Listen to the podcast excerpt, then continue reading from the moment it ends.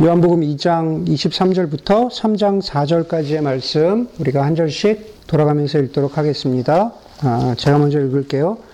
예수께서 6월절에 예루살렘에 계시는 동안에 많은 사람이 그가 행하시는 표징을 보고 그 이름을 믿었다.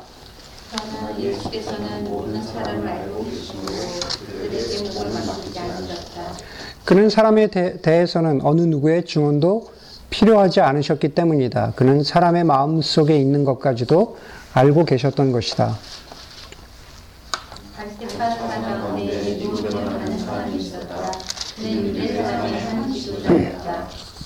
이 사람이 밤에 예수께 와서 말하였다. 라삐님, 우리는 선생님이 하나님께로부터 오신 분임을 압니다. 하나님께서 함께하지 않으시면 선생님께서 행하시는 그런 표징들을 아무도 행할 수 없습니다.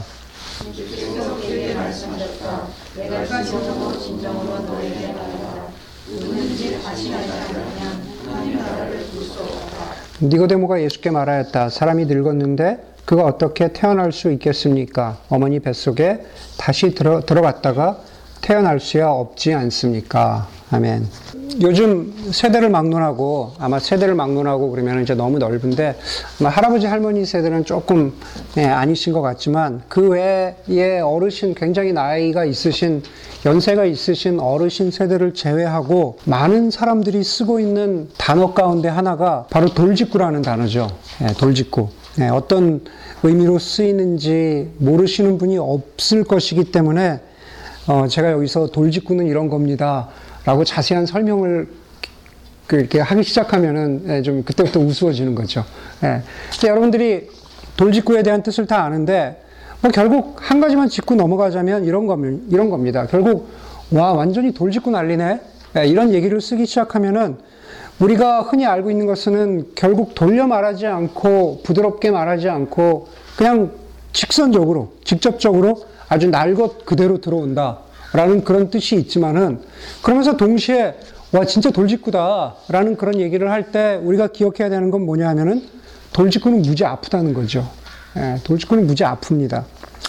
어, 제가 이걸 이제 그 온라인으로 듣는 사람들은 오해하지 말아야 되는데 이제 오프라인에 있는 사람들에게 굳이 얘기를 하자면 제가 제 나이 때에 제 나이 때 뒷줄에 계신데 제가 제 나이 때 평균 제가 제 나이 때 그 평균 한국 남자들보다 좀 농구를 좀 잘하지 않습니까?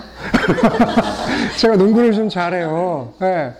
그 믿거나 말거나 그 제가 과천의 허재였거든요. 과천의 허재. 예. 주셨죠. 그렇죠. 예, 제가 제가 과, 과천 의 허재였어요. 예, 과천의 허재였는데 어, 제가 중학교 때 농구를 좋아하기 이전에 어, 초등학교 그 고학년 때 야구를 좀 했었어요. 야구를 되게 좋아했어요. 그래서 지금도 저희 집에 가면은 그 세탁실에 가면 야구 글러브가 있습니다. 그런데 제가 왼손잡이기 때문에 저희 초등학교 때만 해도 왼손잡이 글러브를 구하기가 힘들었어요. 그래서 막 저기 옛날에 동대문구장 거기까지 가서 막 야구 글러브 샀던 그런 기억, 기억이 있습니다. 뭐 MBC 청룡이나 OB베어스나 뭐 해태 타이거즈 이런 얘기하면은 대충 또 아 목사님의 나이가 저 정도 되겠구나 이렇게 추측을 할 것이기 때문에 너무 옛날 얘기는 그 하지 않겠지만 어 실제로 그 야구 경기를 보다 보면은 뭐 미국 메이저리그도 그렇고 그 투수의 공에 맞아서 타자가 이성을 잃고 방망이 집어 던지고 막 서로 엉켜 붙어서 막 싸우는 장면을 여러분들이 아마 TV에서 많이 봤었을 겁니다. 예, 그만큼 투수가 던진 돌직구는 아프다는 거죠. 예, 그 아픕니다. 저도 야구할 때 주로 외야수를 했는데 왜 외야수를 했나 생각해 보면 결국 간단합니다. 포수도 시도해 봤는데 포수는 돌직구에 맞을 가능성이 굉장히 많죠. 많아요.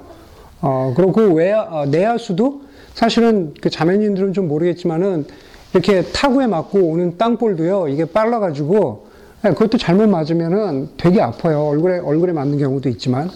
아, 실제로 그냥 하는 얘기가 아니라 저는 직접 맞아본 적이 있거든요. 공 날라오는 돌직구에 정말 맞아봤는데, 어, 지금도 아직 생생합니다. 야, 별이 보인다는 게 이런 거구나.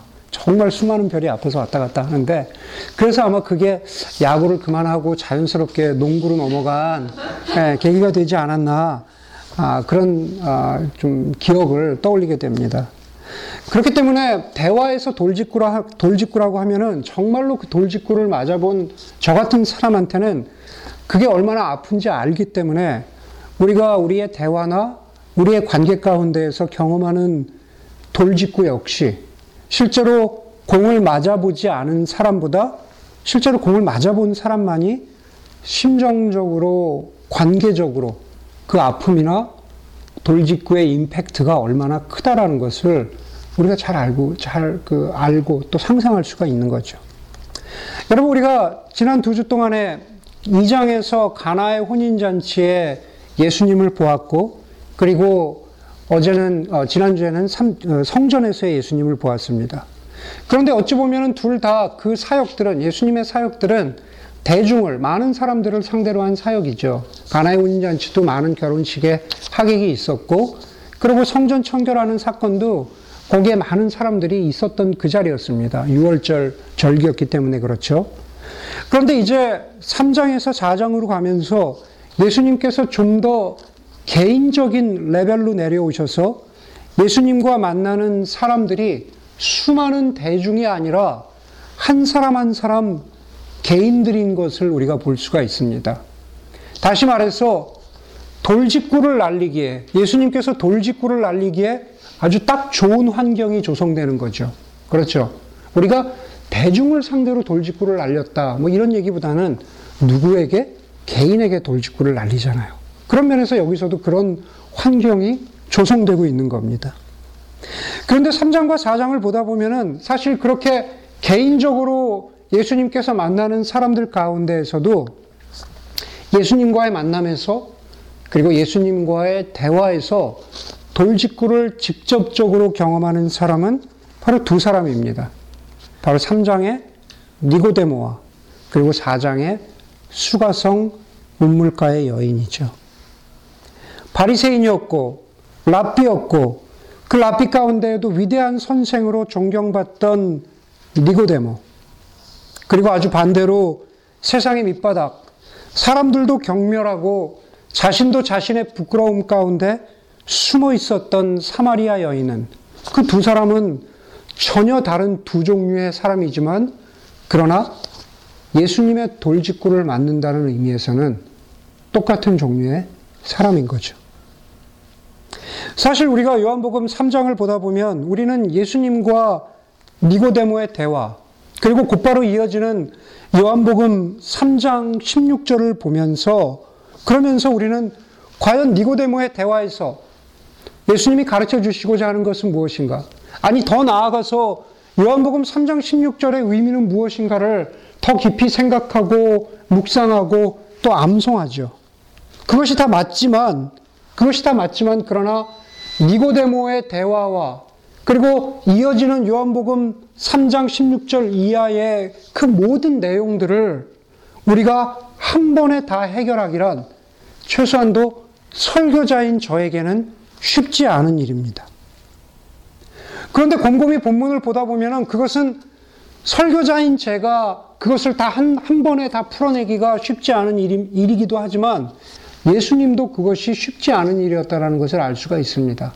무슨 얘기냐면은 오늘 보니까는 니고데모가 밤에 찾아왔죠. 밤에 찾아오고 지금 우리가 약 길게 잡아도 약 2분 정도면 읽을 수 있는 예수님과 니고데모의 대화는 사실 그 밤에 찾아온 니고데모가 예수님과 밤새 질문하고 밤새 대화한 것들 그 내용이 사실은 압축돼서 나온 거죠. 이렇게 짧은 대화로 그냥 2, 3분 만에 질문 던지고 답하고 이런 게 아니라는 겁니다. 결국 밤새 이어진 그 대화를 통해서 나온 결과물이라는 거죠. 그렇기 때문에 우리가 이 3, 40분의 시간 가운데 이 대화의 모든 내용과 의도를 다 알기에는 그것을 기대한다라는 것은 사실 어찌 보면 무리한 기대인 거죠. 지난 어, 금요일 저녁에 성역 공부가 끝나고 돌아가면서 찬양 인도자께서 그러셨어요. 어, 3장 16절도 주일 설교에 포함되죠. 포함 안 됩니다. 예, 그러기엔 너무 길다라는 거예요. 다 풀어낼 수가 없다라는 겁니다.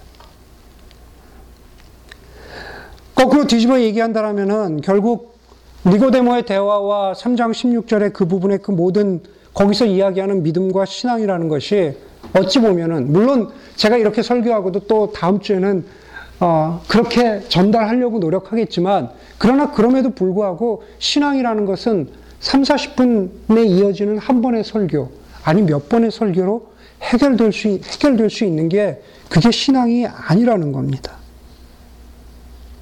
특히나 예수님과 니고데모의 대화를 곰곰이 공부하고 묵상하면 할수록 그 대화의 한마디 한마디가 그것을 이해하지 못하면 아, 믿음의 그 다음 단계로 나아가지 못하는 니고데모의 모습을 볼 수가 있는 것처럼 심지어 위대한 랍비도 한 질문이 제대로 대답되고 그것이 이해되지 않으면 그 다음으로 나가지 못했는데 하물며 우리는 어떻겠어요?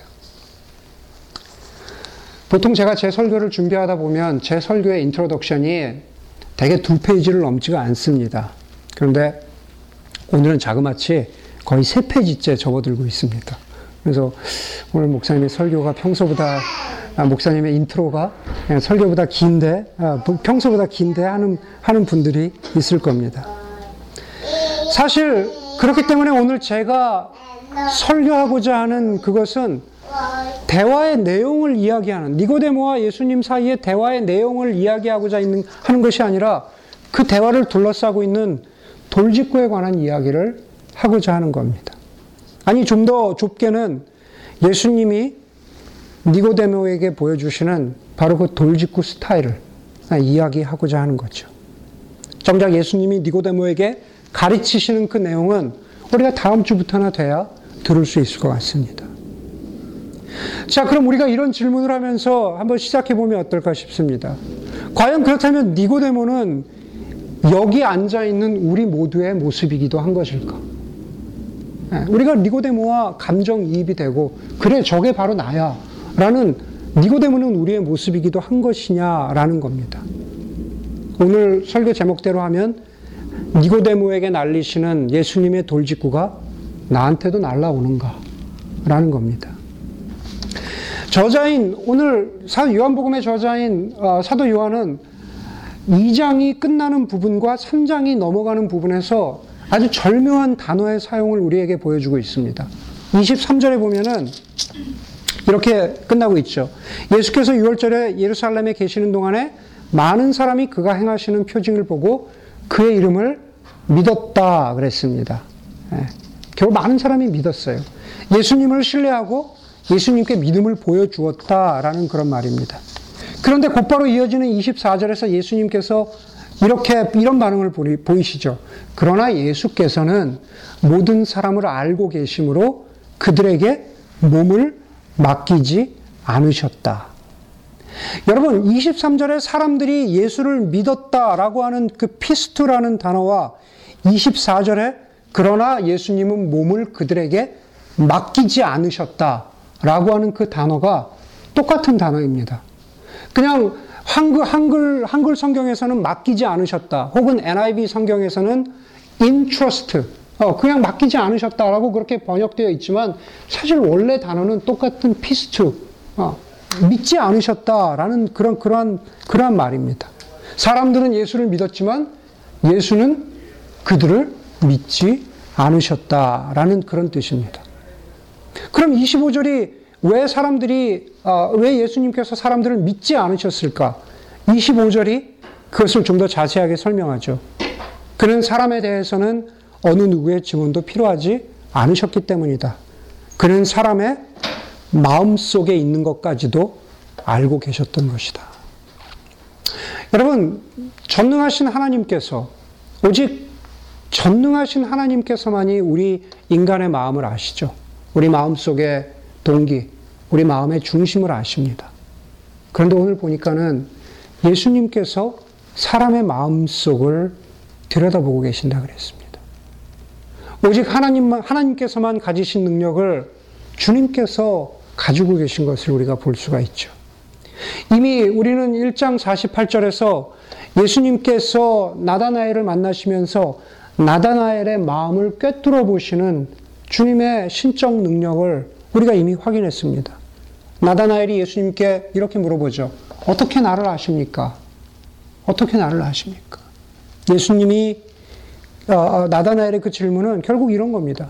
어떻게 나의 마음을 아십니까? 어떻게 나의 마음을 아십니까? 주님은 바로 그 사람의 마음을 아시는데 그 사람은 니고데모이기도 하고 또 그 사람은 우리 자신이기도 합니다. 25절 볼까요? 25절에 보니까는 그는 사람에 대해서는 어느 누구의 증언도 필요하지 않으셨다 그랬고 그는 사람의 마음 속에 있는 것을 알고 계셨다 그랬고 3장 1절은 바리새파 사람이라고 그렇게 말하고 있습니다. 결국 25절에 두 번 나오는 사람 ἄνθρωπο 혹은 ἄνθρωπος 그리고 3장 1절에 바리새파 사람을 의미하는 엔트로포스는 결국 다 같은 단어이고 우리가 흔히 아는 엔트로폴로지의 에, 그 어원이 되는 그러한 단어인 거죠. 여러분 예수님이 성전을 뒤집어 엎으신 것 그것을 니고데모가 알았습니다. 예수님이 예루살렘에 머무시면서 많은 표적을 보이실 때 예수님을 목격한 많은 사람 중에 바로 니고데모가 있었습니다.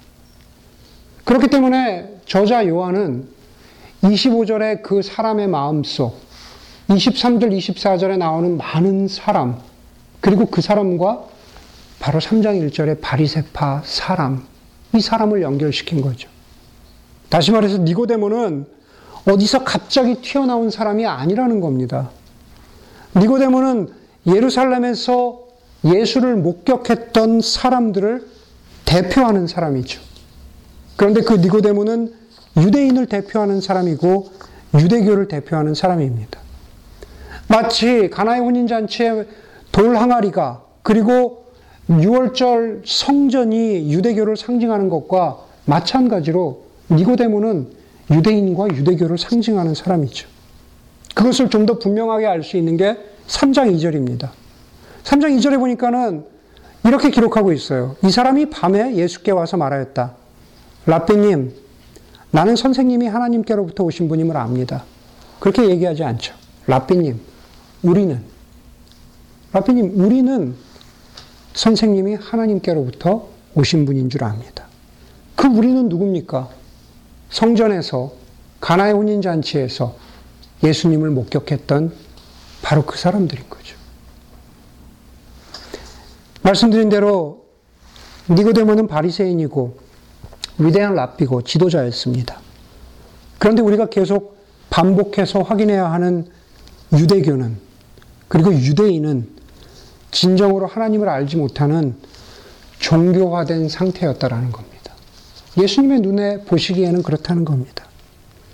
바로 종교화된 사람, 뭐 영어로는 아, institutionalized 된 종교화된 사람을 대표하는 것이 그것이 바로 니고데모입니다. 여러분, institutionalized 된 종교화된 사람들의 특징이 뭘까요? 설교를 준비하면서 최소한도 오늘 본문 가운데에서 institutionalized 된 종교화된 사람들의 특징은 두 가지로 생각해 보았습니다. 솔직하지 못한 것과 너무 예의를 차리는 것. 솔직하지 못한 것과 너무 예의를 차리는 겁니다. 먼저 솔직하지 못함에 대해서 한번 보도록 하겠습니다. 니고데모가 예수님을 언제 찾아오죠? 밤에 찾아옵니다.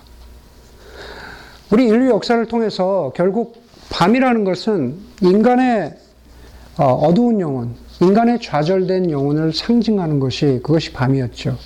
밤 하면은 결국 가장 대표적인 것 중에 하나가 서구 문화권에서는 1986년도에 노벨 평화상을 받은 어, 유대인 작가 엘리 위절이 쓴 밤이라고 하는 자전적 이야기입니다. 엘리 위절은 아우슈비츠에서 어, 가스실로 들어간 자신의 어머니와 여동생들, 그리고 또 다른 수용소에서 어, 죽어간 자신의 아버지, 그리고 수많은 자신의 유대 민족, 동네 사람들, 그 아픔과 절망을 겪으면서 그렇게 영혼의 어두운 밤을 겪었던 청소년기의 자신의 경험을 밤이라고 하는 자전적 이야기로 풀어냈습니다. 아니, 엘리위절만 꼭 이야기하지 않더라도 성경은 언제나, 성경에서 언제나 밤은 인간의 어둡고 힘든 영혼의 상태를 가리키죠. 멀리 보지 않더라도 가론 유다가 예수님을 배신하기로 마음먹은 때가 바로 밤이라고 요한복음 13장은 기록하고 있습니다. 니고데모는 밤에 예수님을 찾아옵니다. 아마도 진리를 향한 그리고 하나님을 좀 더 알고 싶은 궁금함과 갈증이 바로 니고데모의 마음 가운데 있었을 것 같아요. 그것은 자신이 랍비냐, 자신이 지도자냐, 그런 것과는 상관이 없는 일이죠. 그런 점에서 밤은 니고데모의 영혼의 상태라고 볼 수도 있습니다. 그러나 동시에 밤은 솔직하지 못한 종교화된 institutionalized 된 사람의 상태이기도 합니다. 여러분, 지금은 예루살렘의 예수를 모두가 주목하고 있는 때죠. 멀리 떨어진, 멀리 떨어지지 않은 곳에서 아, 물을 포도주로 바꾸셨고, 아니, 더 놀랍게도 6월절 성전에서 성전을 뒤집어 엎으셨고, 그리고 많은 표적을 행하셨습니다. 예수를 주목하고 예수를 바라보는 두 종류의 사람이 있는 거죠. 예수를 굉장히 우러러보고 존경하는 사람, 혹은 사내들인이나 종교 지도자들처럼 아, 아, 제사장들처럼 예수에 대해서 억하심정을 가지고 바라보던 사람, 뭐 그 중간에 있는 또 누군가들. 그러나 어쨌든 많은 사람들이 지금 예수에 대해서 주목하고 있습니다. 예수에 대해서 주목하고 있을 때 니고데모가 밤에 예수를 찾아온 것은 니고데모의 입장을 생각해 보자면 누가 나를 쳐다보고 있지는 않을까? 사람들의 눈을 의식하는 거죠. 내가 지도자인데, 내가 랍비인데, 어, 나의 동료들이 지금 예수에 대해서 그렇게 좋지 않은 생각과 감정을 가지고 있는데, 내가 떳떳이 백주 대낮에 예수를 찾아간다면, 그게 나에게 어떤 해가 되지 않을까? 솔직하지 못한, 떳떳하지 못한 니고데모의 모습을 보여주고 있는 겁니다. institutionalized 된, 종교화된 인간의 모습 중에 하나는 너무 예의를 차리는 것이죠. 솔직하지 못함과 또 너무 예의를 차리는 모습입니다. 2절에 니고데모의 말을 한번 보겠습니다. 니고데모가 이렇게 말합니다. 라피님, 우리는 선생님이 하나님께로부터 오신 분임을 압니다. 하나님께서 함께 하시지 않으시면 선생님께서 행하시는 그런 표징들을 아무도 행할 수 없습니다. 니고데모의 말이 맞죠. 일부러 없는 것을 더 과장한 것도 없고, 뭐 심하게 예수님께 아부하지도 않습니다. 그냥 그것을 있는 그대로 예의를 갖추어서 그렇게 예수님께 말했을 따름입니다. 올해 들어서 아주 조금씩, 일부러 조금씩 읽고 있는 책이 하나 있습니다. 예, 박총이 쓴 내 삶을 바꾼 한 구절이라는 책입니다. 아, 책을 읽을수록 아, 진짜 짜증납니다. 왜 이렇게 책을 잘 쓰는 거야? 예, 사랑하는 친한 후배지만 어, 너무 잘 쓴다. 예, 사실 그 인용된 어떤 한 구절을 쓰고 거기에 짧게 자기의 소감, 해설을 붙이는데 그게 더 좋아요. 예, 그래서 아주 농담처럼 이야기하지만 짜증날 정도로 화가 날 정도로 잘 쓴 책입니다. 그 책에서 읽은, 그래서 아주 조금씩 조금씩 읽고 있어요. 하나나 둘 정도, 하루에 그 정도 이상은 제가 읽지 않습니다. 일부러. 근데 그 책에서 읽은 구절 가운데 지금 새해 들어서 계속 제 머리를 떠나지 않는 구절이 하나가 있습니다. 뭐냐 하면은, 은혜는 본디 천박한 법이다. 라는 구절입니다. 은혜는 원래 천박하다. 라는 구절입니다. 그 구절의 배경이 된 것은 바로 브레넌 매닝의 삶을 어, 옮겨다 놓으면서 브레, 브레넌 매닝의 어, 삶을 쓰면서 박총 형제가 은혜는 본리, 본디 천박한 법이다 라고 그렇게 풀어놓았습니다. 여러분 브레넌 매닝을 아십니까? 우리 시대의 가장 위대한 하나님의 사랑과 하나님의 은혜의 선포자라고 여겨지는 사람이 브레넌 매닝입니다. 얼마 전에 돌아가셨죠. 예. 저도 브래넌 매닝의 책을 읽으면서 많은 은혜를 받았습니다. 그래서 브래넌 매닝의 자서전이 나온다고 했을 때 얼마나 기다렸는지 몰라요. 예. 모든 것이 은혜다라고 하는 브래넌 매닝의 책. 그런데 그 책을 읽고 나니까 그 사람의 자서전을 읽고 나니까 전기를 읽고 나니까 그 사람의 삶이 이해가 되지 않는 겁니다. 함께 읽은 제 아내도 마찬가지였습니다. 브래넌 매닝은 원래 사제였는데 탁월한 설교자로 인정받던 사람이었습니다. 사제였고 예, 탁월한 설교자였어요.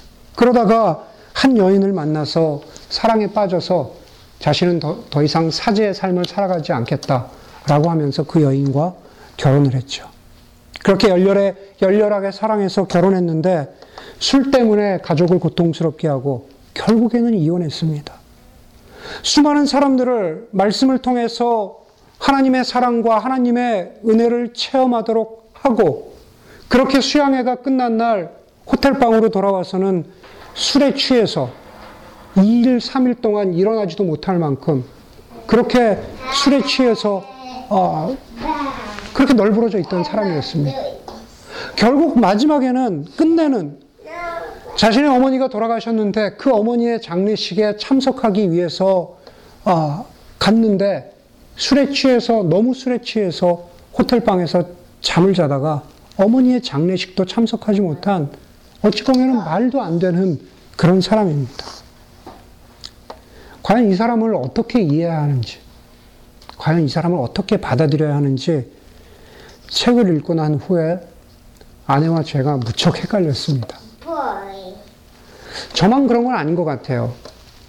필립 얀시가 그 책의 추천 서문에서 브래넌 매닝을 이렇게 표현했다 그러죠.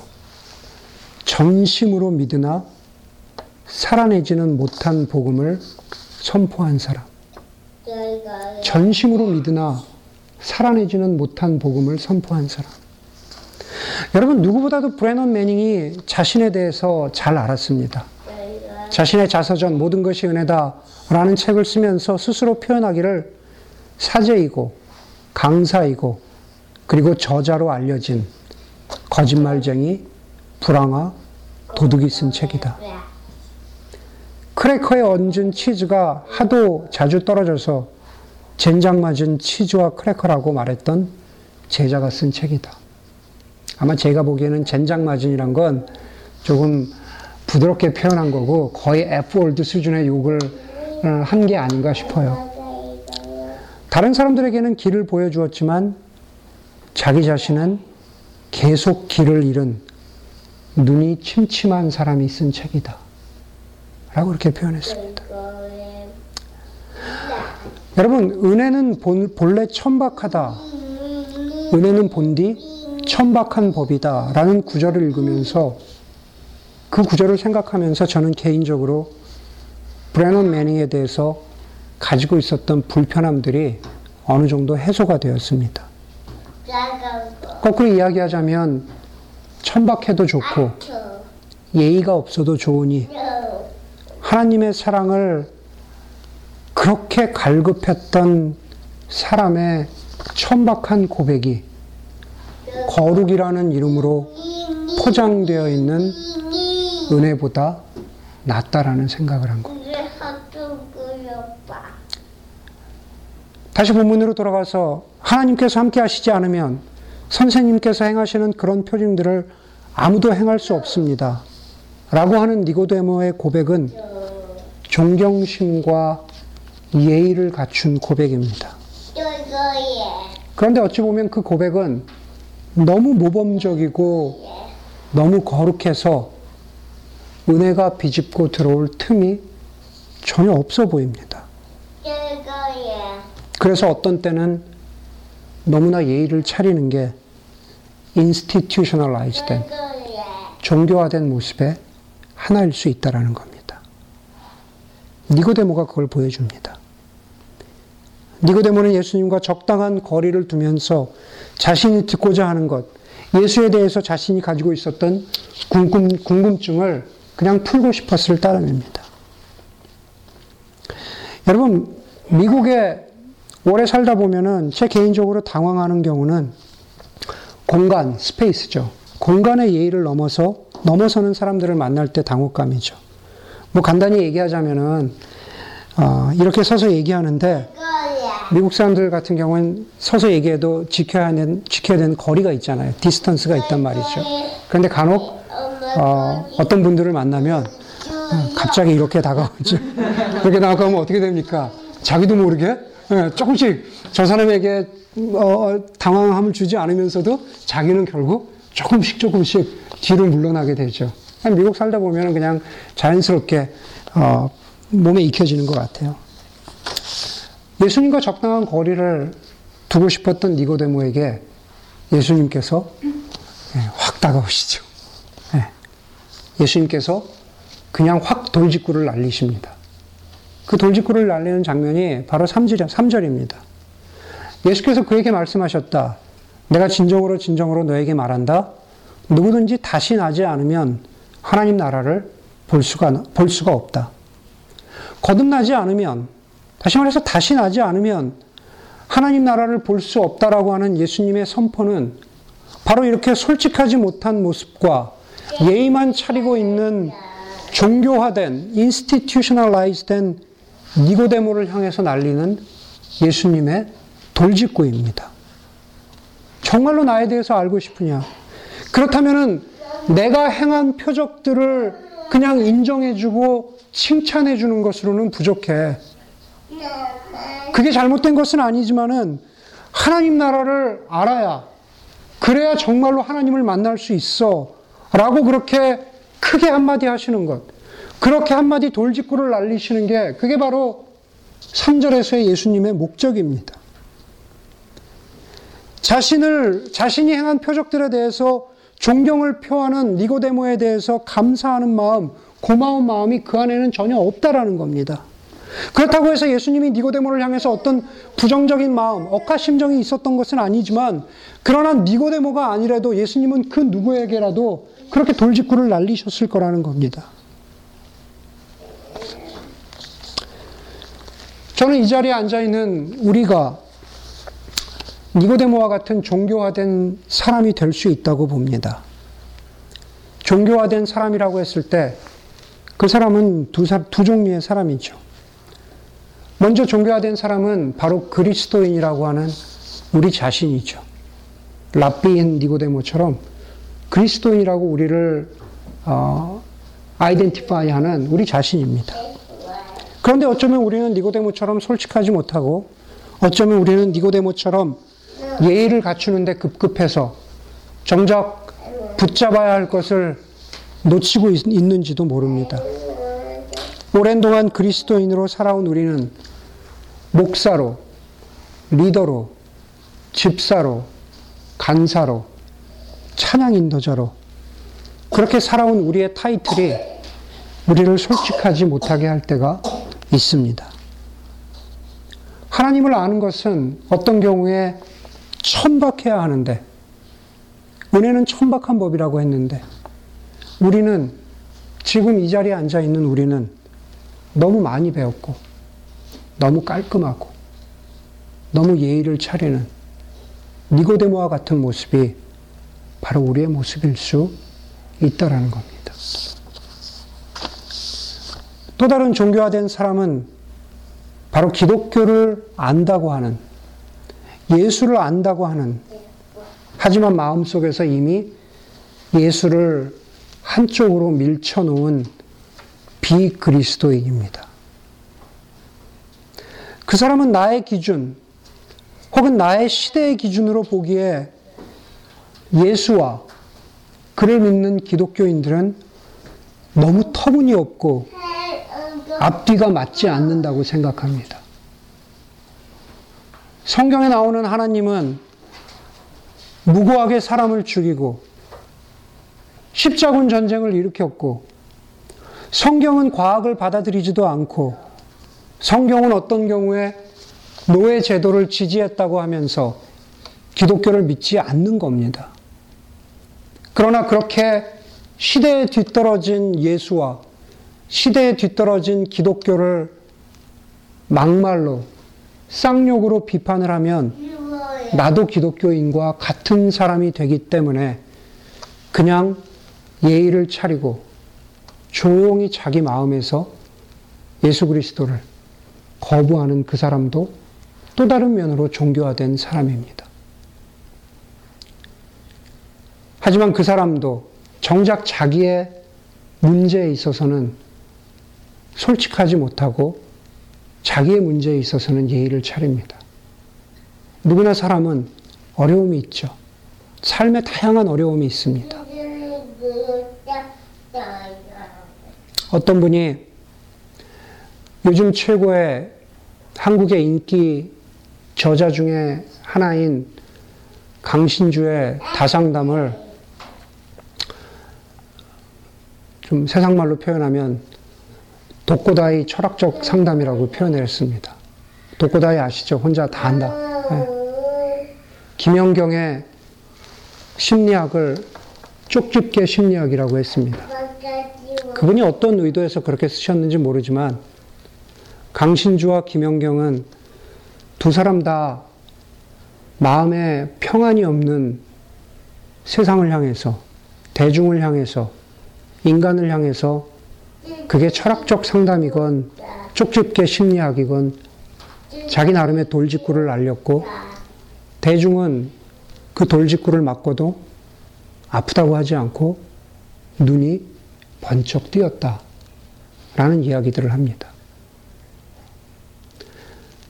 하물며 종교화된 우리는 우리를 향해서 거듭나지 않으면 하나님 나라를 볼 수 없다고 하는 그렇게 우리에게 돌직구를 날리시는 주님은 그냥 돌직구가 아니라 그렇게 아픈 돌직구를 어찌 보면 시속 95마일, 100마일의 속도로 던지시는 거죠. 그리고 니고데모는 그 돌직구를 그렇게 솔직하지 못했고, 아, 그렇게 예의를 차리던 돌직구는, 아, 저, 예의를 차리던 니고데모는 그 돌직구를 정면으로 맞습니다. 4절에 보니까는 니고데모가 이렇게 말합니다. 사람이 늙었는데 그가 어떻게 다시 태어날 수 있습니까? 어머니 뱃속으로 다시 들어갔다가 태어날 수 없지 않습니까? 예수님의 돌직구를 맞고 아프고 멍하고 상황 파악되지 않는 니고데모의 모습을 보여주고 있는 거죠. 그리고 그 니고데모의 모습은 우리의 모습이어야 한다라는 겁니다. 과연 예수님께서 여러분들에게 니고데모에게 그러신 것처럼 우리에게 돌직구를 알리실 때 주님이 던지시는 여러분 각자에게 던지시는 그러한 어떤 면에서 영혼의 돌직구를 여러분들은 맞을 준비가 되어 있다라고 생각하십니까? 아니면은 반대로 여러분들의 우리 자신의 저를 포함해서도 마찬가지죠. 우리 자신의 솔직하지 못함과 우리 자신의 너무 예의를 차리는 그 모습이 예수님의 돌직구를 맞기에는 아직 준비가 되어 있지 않는 그런 것은 아닐까. 여러분 주님의 돌직구를 만나 돌직구를 맞아야 그래야 우리가 예수님을 만나게 됩니다. 솔직하고 천박해져야만 그래야만 그곳에 하나님의 은혜가 임하고 그리고 하나님의 사랑이 임합니다. 니고데모에게 던지셨던 것처럼 우리에게 던지시는 바로 그 돌직구를 기꺼이 맞으실 수 있는 그러한 여러분들이 되기를 죄 이름으로 간절히 소원합니다.